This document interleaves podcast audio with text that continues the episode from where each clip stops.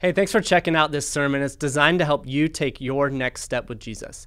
And if you haven't been able to make it to one of our campuses and participate in the time of giving, you could do so online through our website or by texting to give so that you can continue to participate in the mission that God has given us. We hope that God speaks to you through this sermon.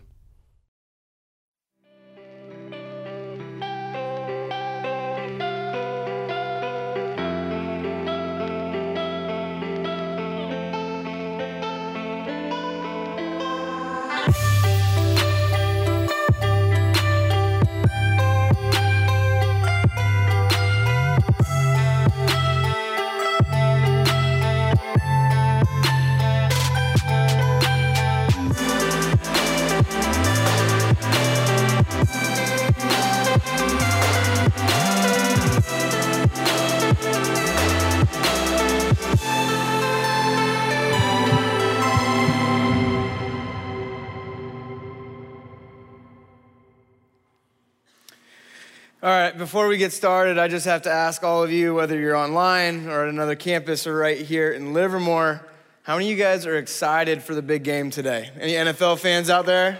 Yeah. How many Rams fans are there really here? To like, you've been a Rams fan, not just this year, like before this year? Yeah, I can't call the game what it's called because of copyright laws, so I, that's why I said big game, um, or else we wouldn't be able to post this video uh, anywhere. So thanks, NFL, for that. But uh, how, about, how about Patriots fans? Do we have any Patriots fans out there? Look at boos happening. There's some, some bitter Raider fans from like 15 years ago. Tuck rule or whatever, right? Like you guys can't let it go. Uh, it's fine, I understand. But uh, I don't know about you guys, I'm excited about today. This is one of my favorite days of the year because I love football. But it's also one of my least favorite days of the year because at four o'clock or whenever that game starts, there's going to be a moment after that where the game ends. And that means no football for seven months. And that is, look at that! You guys and my wife are kindred spirits. She's like, I get my husband back. I'm like, pitchers and catchers report in like two weeks. So, oh man. But I'm not, I'm not to go to that place yet where I'm thinking about football being, being over because uh, there's still a game to be played. There will be a winner and there will be a loser. One team will succeed and another team is going to fail. At the end of the game today, one team will receive a giant trophy and another team will get absolutely nothing, which is the way it should be. If you don't win the game, you shouldn't get a trophy, which is completely different from how I grew up. I was raised in the late 80s and early 90s when they started handing out participation awards to kids. Like, good job, you rode in the minivan to the game today. Great work. The first time I experienced this, I remember feeling how wrong it was. Uh, my, my baseball team won one game all year. And then we had a pizza party to celebrate our accomplishments after the season. We, we celebrated losing 90% of the time. And, uh, and it was, it was T ball. And I remember there was one kid on our T ball team that I felt should not have received a trophy. His, his name was Seth, and Seth was not good at baseball. Like, he couldn't hit a ball off a tee that was just sitting there. Like, he couldn't do it. And, uh, and he, played, he played right field because that's where you hide bad baseball players. If you played right field, now you know. But, but I, I didn't like, like Seth because, because Seth, by the second inning, every, time, every game, like he took off his jersey and put it on his hat and pretended like it was a cape and, and tried to catch roly polies and unroll them, which was weird and, and strange. But but I remember, I remember him playing right field. I played first base, and anytime a ball was hit out to right field, Seth wouldn't go anywhere near it. And I played first base, and I was a fluffy, chubby kid, so that meant that I had to run and get the ball, which I didn't like running, so I didn't like Seth at all. but sure enough, end of the season, guess who got a trophy? Seth. Was beside myself. Youth sports did not make sense to me growing up, growing up, and they actually have started to make less sense to me. Because I've realized that in most youth sports today, when, when you're at a certain age, they don't even keep score anymore. Like they just play sports for fun. No winners, no losers. No one fails at all. No, don't get me wrong, this is an abomination. Sports aren't supposed to be fun. There, there, there should be a winner and there should be a loser. Kids should be crying on the way home from the game. It is utterly pointless to not keep score. You know, but why, why is this the case? Why do we do this in our current society? Why do we choose to, to live this way? Well, I think it's pretty simple. We don't like anyone to feel like a failure. I mean, no one likes to fail. No one enjoys coming up short. No one likes to completely miss the pass interference call that totally shifted the, the outcome of the game. The ball is here. What are you looking at? This is wrong on so many levels. For all you Rams fans, you shouldn't be there today. Just saying. See, the Rams fans, three of you, are just bummed right now, which is fine for me. But, but fail, failure, failure is not something we like. And for generations coming up, it's not even something we experience. Because as a culture, we are attempting to insulate ourselves and our kids from failure. But failure is a constant, is it not? I mean, each and every single one of us will fail, and we will also have to deal with the pain and consequences of the failures of others. It's inevitable.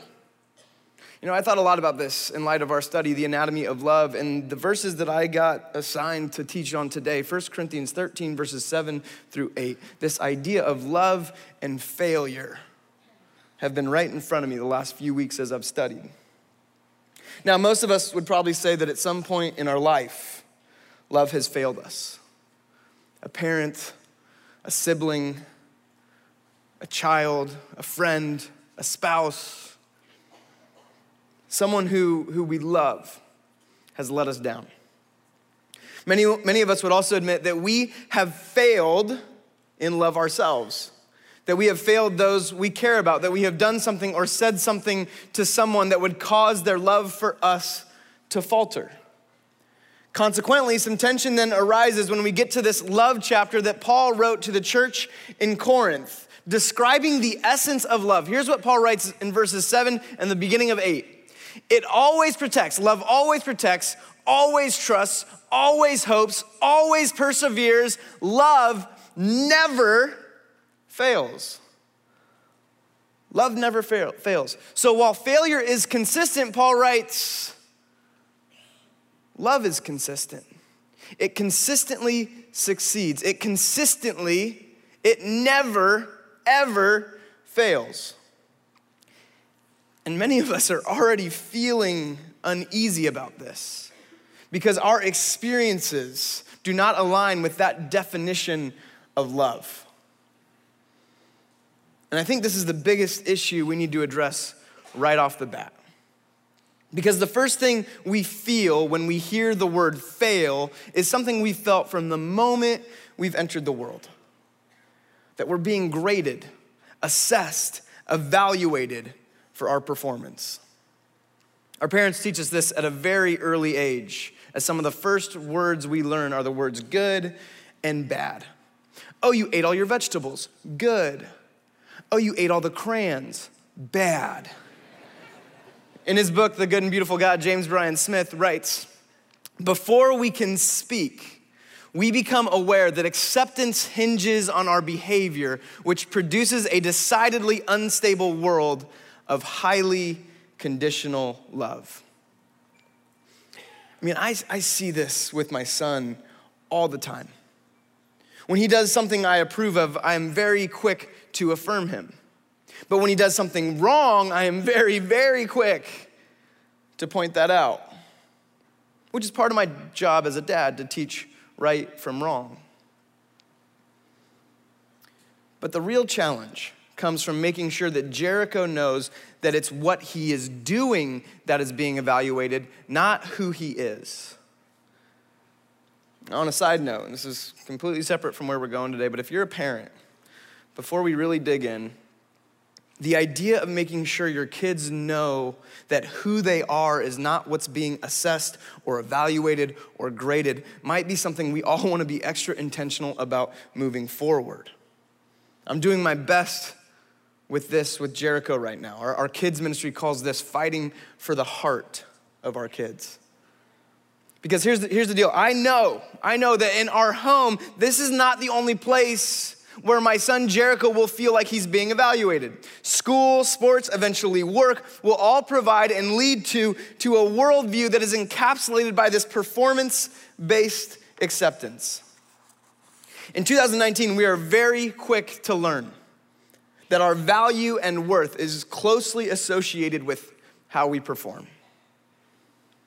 But the even larger issue for us today is when this performance driven narrative, this performance based narrative, works its way into our faith. When we start to concern ourselves with our religious performance in order to gain approval or love from God. The God from whom this study we've learned that he's defined by love. We read that in 1 John. But if God is defined by love, then because of what we've read here in 1 Corinthians 13, we know that God is patient and kind. That he does not envy, he does not boast, he is not proud, he is not self seeking, he does not dishonor others, he is not easily angered, he keeps no record of wrongs. That God does not delight in evil, but rejoices with the truth and as we continue today, we also see that God, in His love, always protects, trusts, hopes, and perseveres. And God never, ever fails.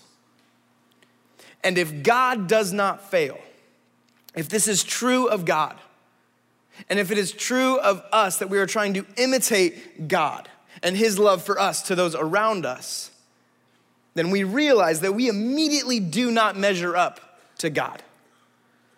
So we have this tendency to try and make up for that deficiency by earning God's approval. You know, if you walked around your neighborhood or your community or talked to some friends that don't attend church and you said, hey, what do you need to do to make God like you? Most people would say, well, I should probably go to church. I should probably give some money. I should probably help the poor and uh, sin not as much. That's, that's what I should do to make God like me. In other words, perform adequately for God.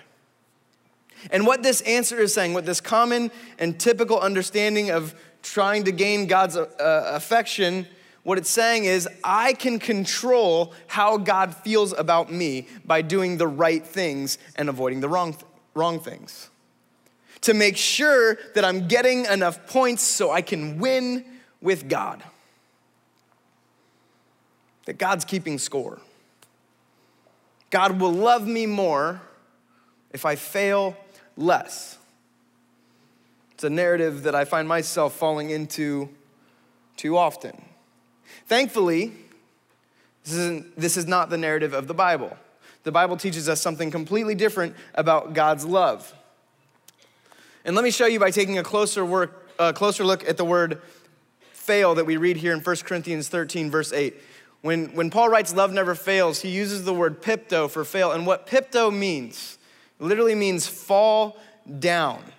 So what Paul is saying is love never falls down. Love never collapses. You know, think about, think about something that, that you've seen collapse. I think of the movie San Andreas starring Dwayne The Rock Johnson, phenomenal actor. We can argue about that later if you want.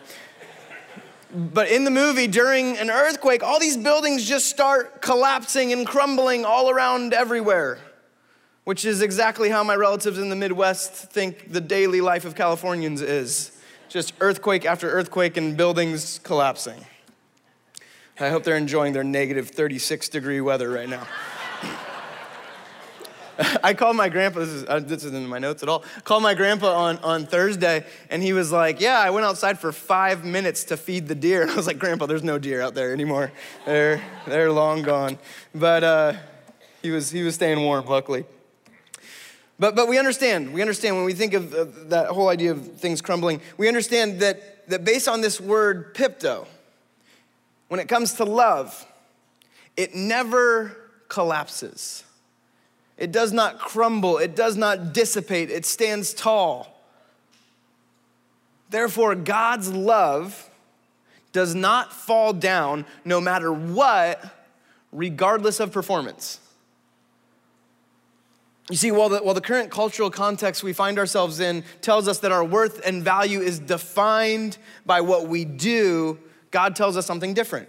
Actually, if, if we study the life and teachings of Jesus, we see that through stories and actions, he went out of his way to describe a different reality.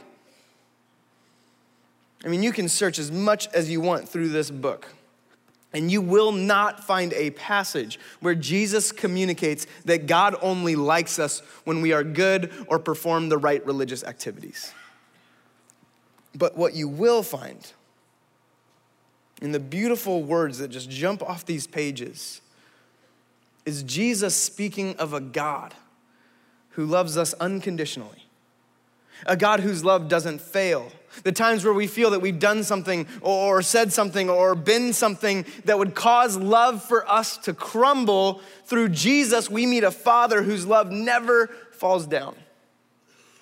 You know, one of the most popular stories that Jesus told, a story that Jesus made up to, to get a certain point across, a parable. You probably all heard of it, is the parable of the prodigal son. It's found in Luke chapter 15, starting in verse 11. And we're going to spend some time unpacking this scripture today and maybe uncover some things that you haven't quite realized about this scripture before. I mean, for any of us who, who have ever had a sibling rivalry growing up or tried to win your parents' affection, like you could gain their approval by, by certain things you did that were better than your sibling, um, this, this story will really resonate with you. Actually, even if, even if you didn't have a sibling rivalry growing up, I think this story from Jesus will really strike a chord with each of us. We're going to start in verse 11 of chapter 15, and here's what we read. Jesus continued, and we'll go, we'll, we'll, talk about what he was continuing on from a little bit later. But Jesus continued, There was a man who had two sons. The younger one said to his father, Father, give me my share of the estate. So he divided his property between them. And right away, that doesn't seem too strange to us. Like, hey, maybe a little bit. Like, can I have my inheritance now? But Jesus' audience in that day would have been in, just in complete shock.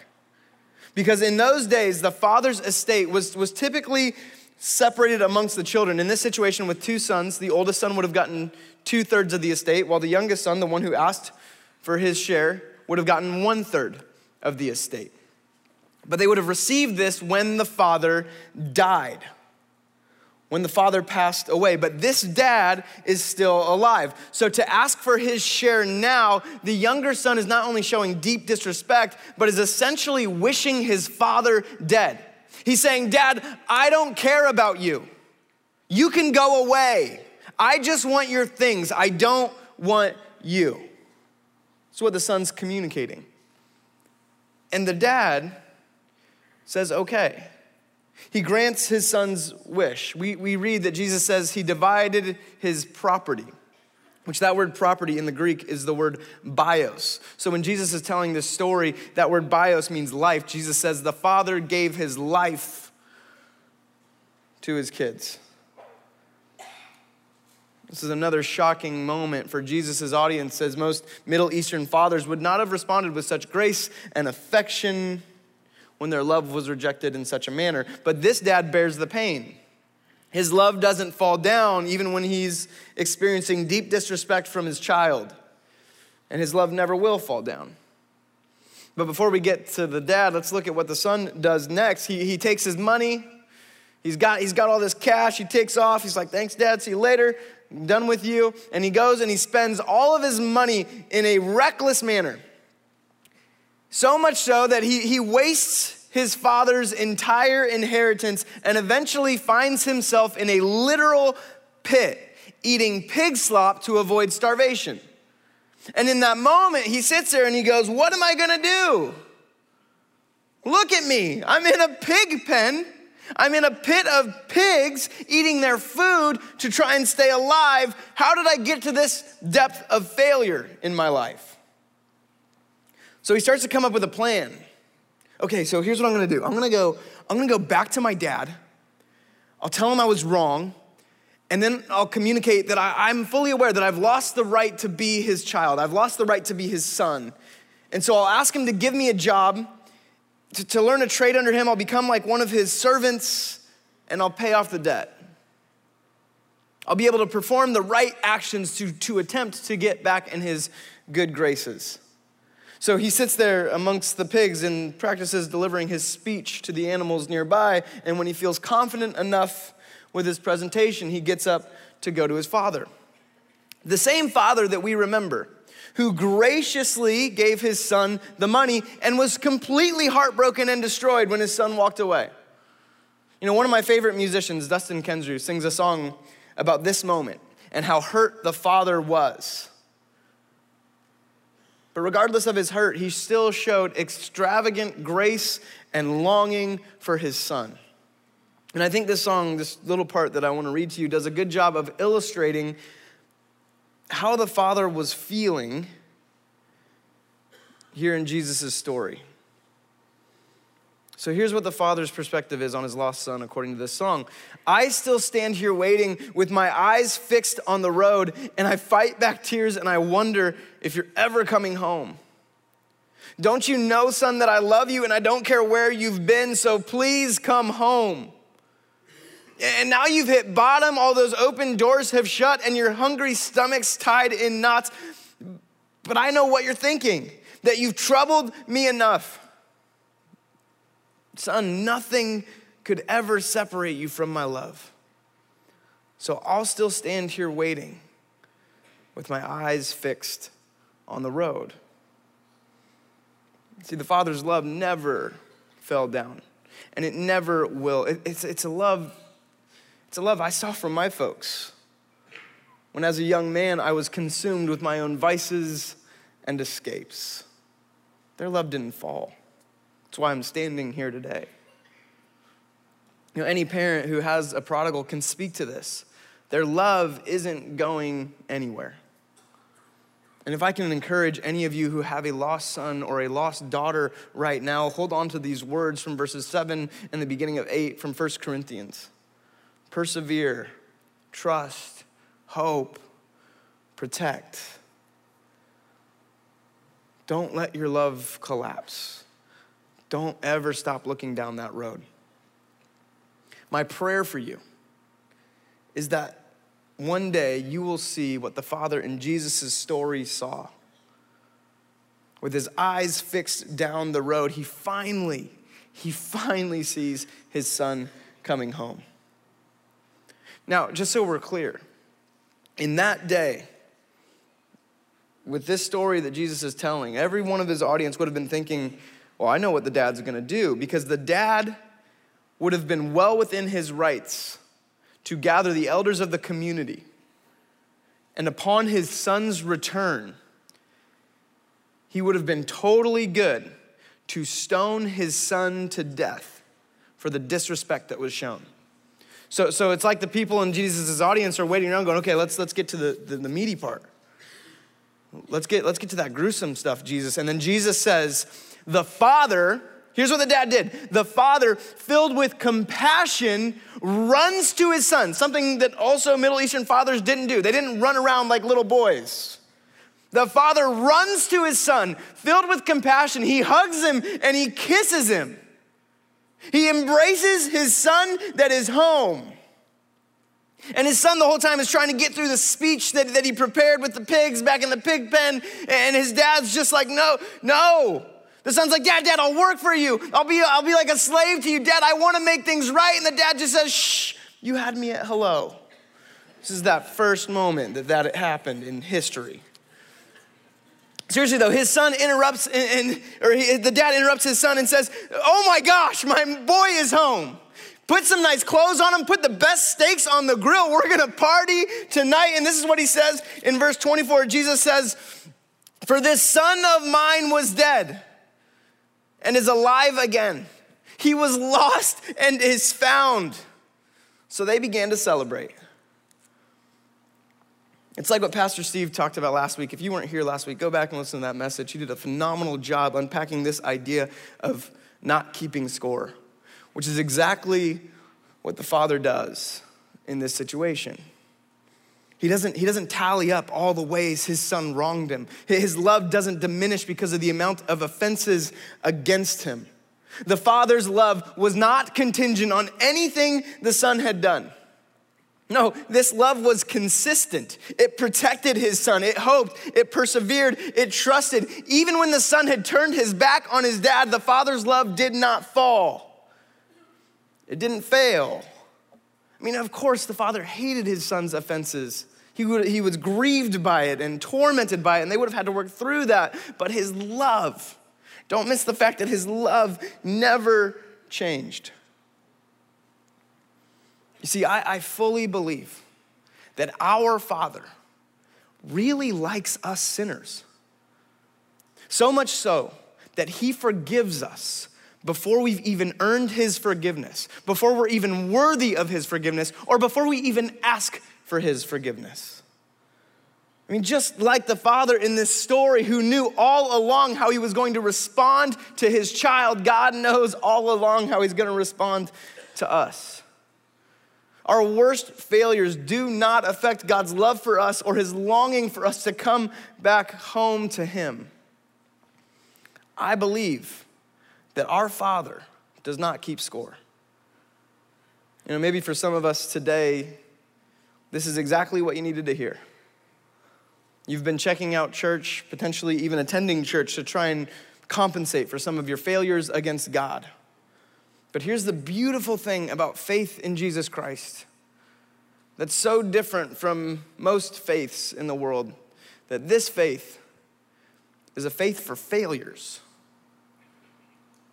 It's a love that never falls down and always, always gives a second chance. And if you've been attending church trying to figure out how you can make up for your, your failure, I'm here today to tell you, you can't do it. Quit rehearsing your speech. The Father is staring down the road, waiting for you with a love that has never failed you. I mean, God looks at you and looks at me and says, You're my son, you're my daughter, you are mine. There's nothing you could do, no performance or action you could make, no performance or action you could fail in that would ever cause my agape love to fall down. I love you. This is, this is my essence, it flows from my being for you.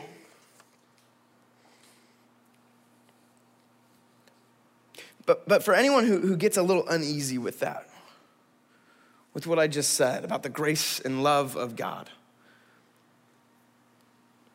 which, to be honest, I'm with you.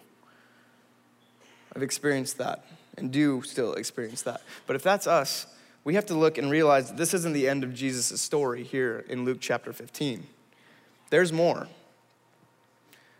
See, Jesus has some practical next step for those of us who are already at home with our Father. And this part of the story seems to get missed. See, the, the father's oldest son was, was off in the field and he saw the party, and so he asked one of his dad's workers, like, hey, what's, what's going on over there? And the guy he was talking to said, oh man, you haven't heard? Your brother's back. Your brother came back home. Your dad pulled out all the stops. They're partying over there. Now, some brothers would be thrilled to hear that their sibling came home. I mean, I probably wouldn't have. I wasn't a great older brother, I was kind of a jerk. My sister and I used to get in arguments all the time, and her way of getting back at me was pretending like she was gonna run away. And she'd run out the front door, and I'd lock it behind her. so go experience the real world as a eight year old. but uh, you know, I, I think that, uh, like I said, I wasn't, I wasn't a good brother that often. And neither was this one. See, when this brother found out that his younger sibling had come home, he got mad and he wouldn't even go into the house. He just stood on the porch. And when his dad came outside and begged him to come into the party and join the celebration, the oldest son just went off on him. Dad, I've done everything you've asked me to do. I've been over backwards for you. I, you haven't even thrown me a little party for me and my friends with everything that I've done. But when my idiot brother comes home, this is what you do? No, Dad, I'm not going into that party. That's not for me. I'm going to stay right here on the porch. I mean, once again, of this poor father in Jesus' story, he's heartbroken.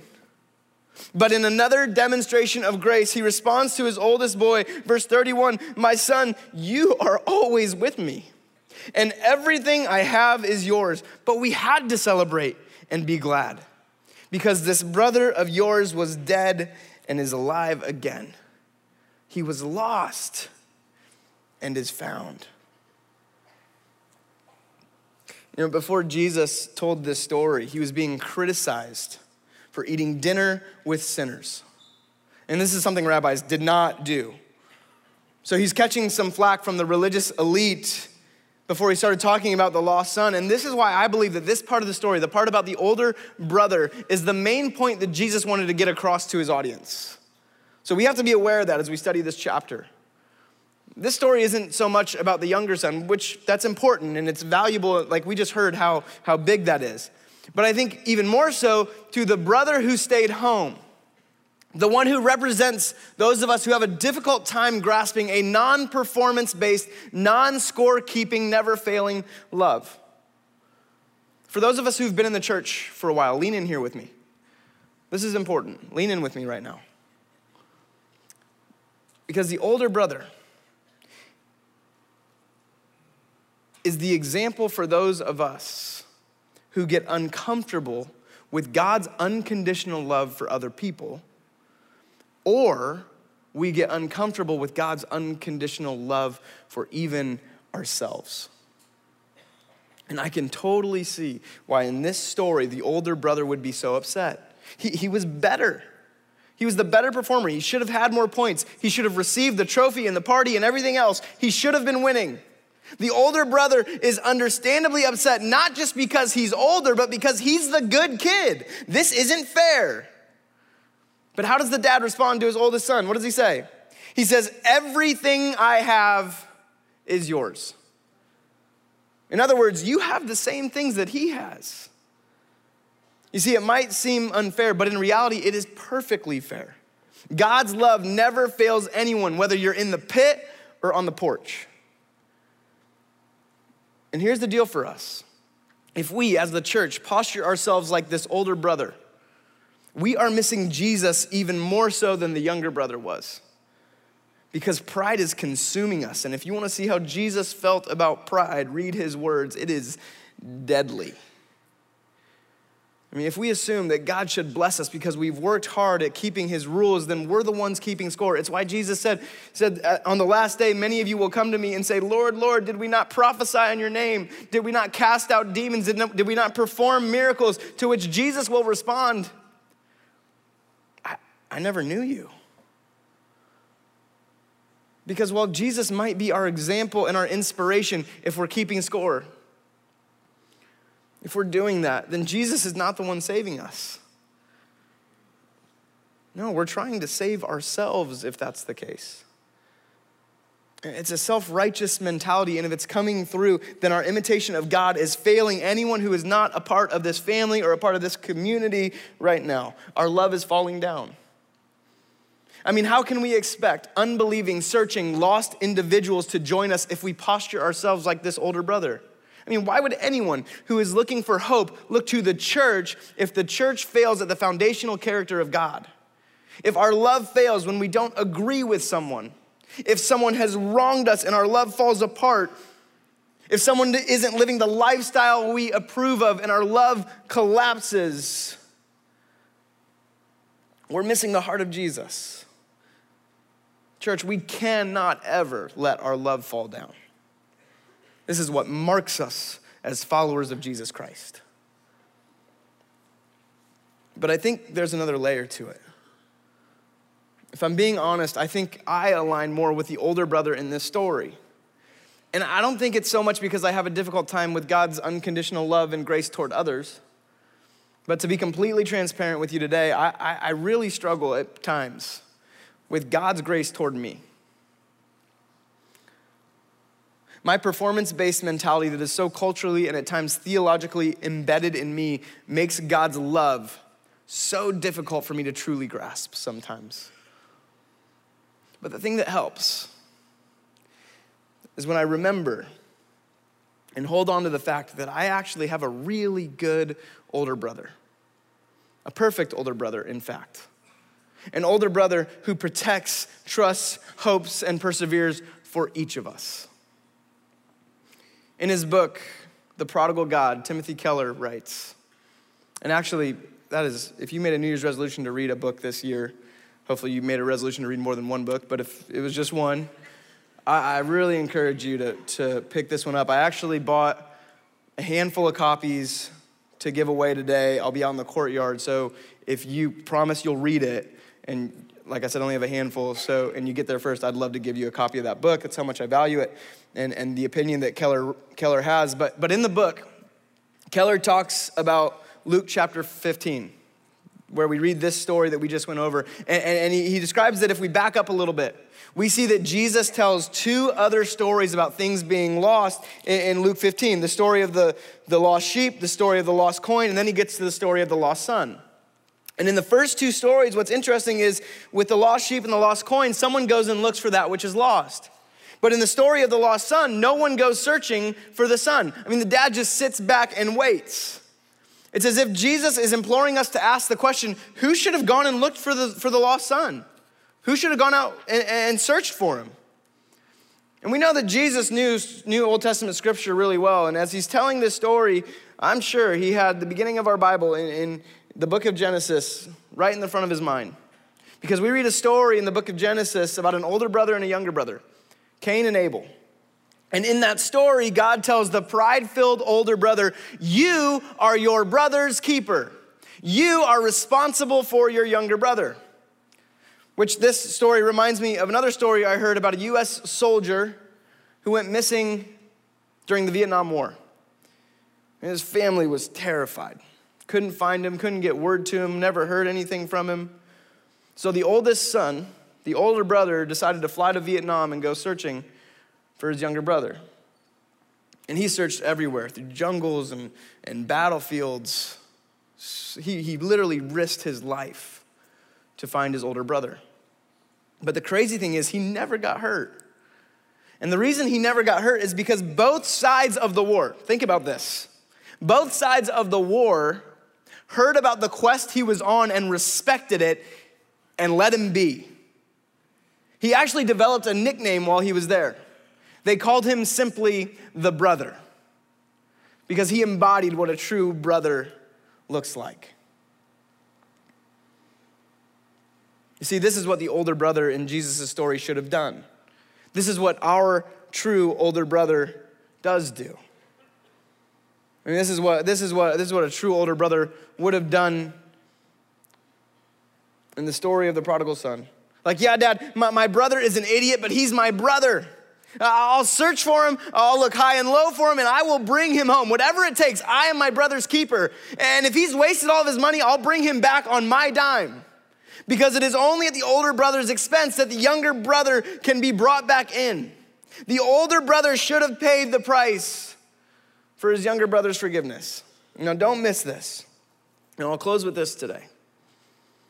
We have an older brother that paid the price Jesus Christ was sent by the Father to be our older brother, a brother who not only scours the land for us, but an older brother who gave his life so that we would have the, the opportunity to experience God in all of his love.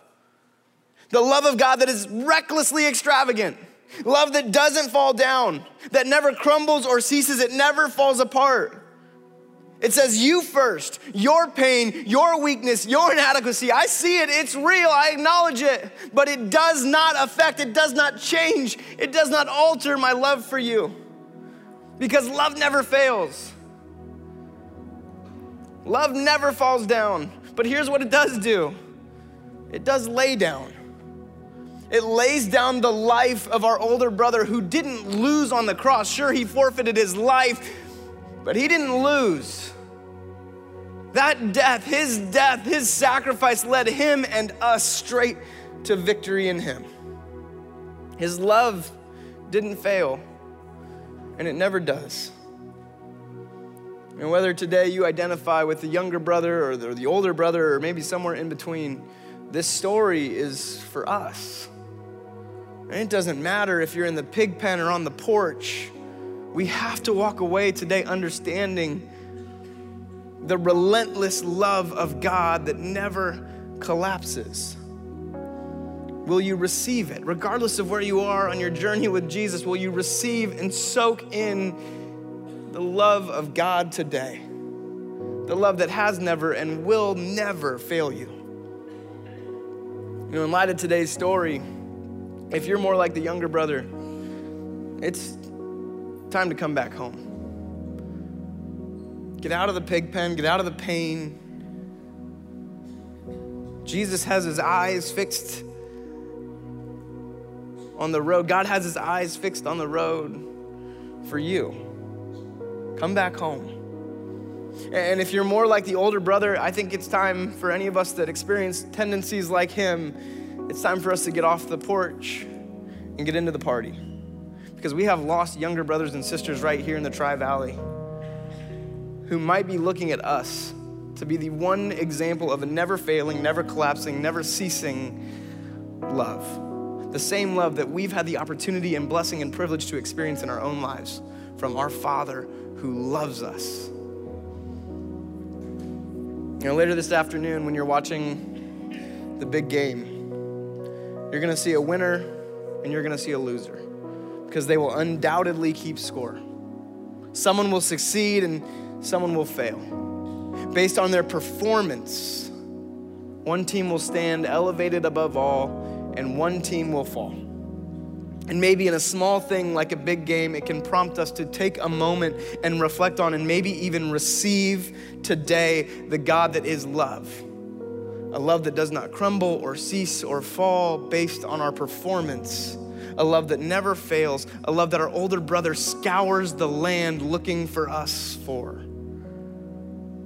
To bring us back home. It's a love that always protects always trusts, always hopes, always perseveres, and it never, ever fails. It is constant, consistent, and it will always remain. And no matter how hard you try, nothing you do will ever change that. Father God, man, you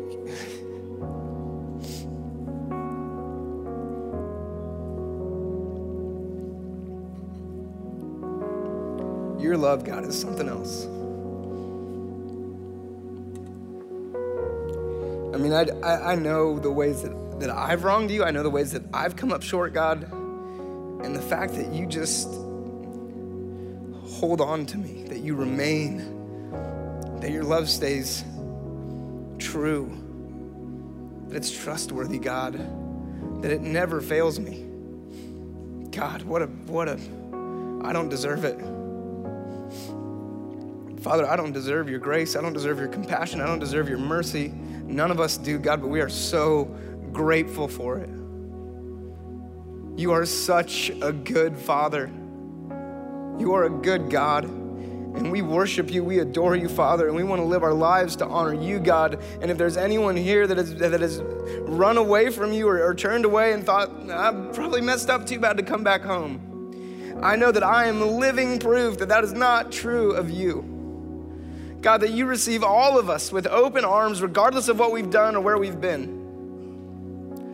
So, God, I ask that you make your presence felt today.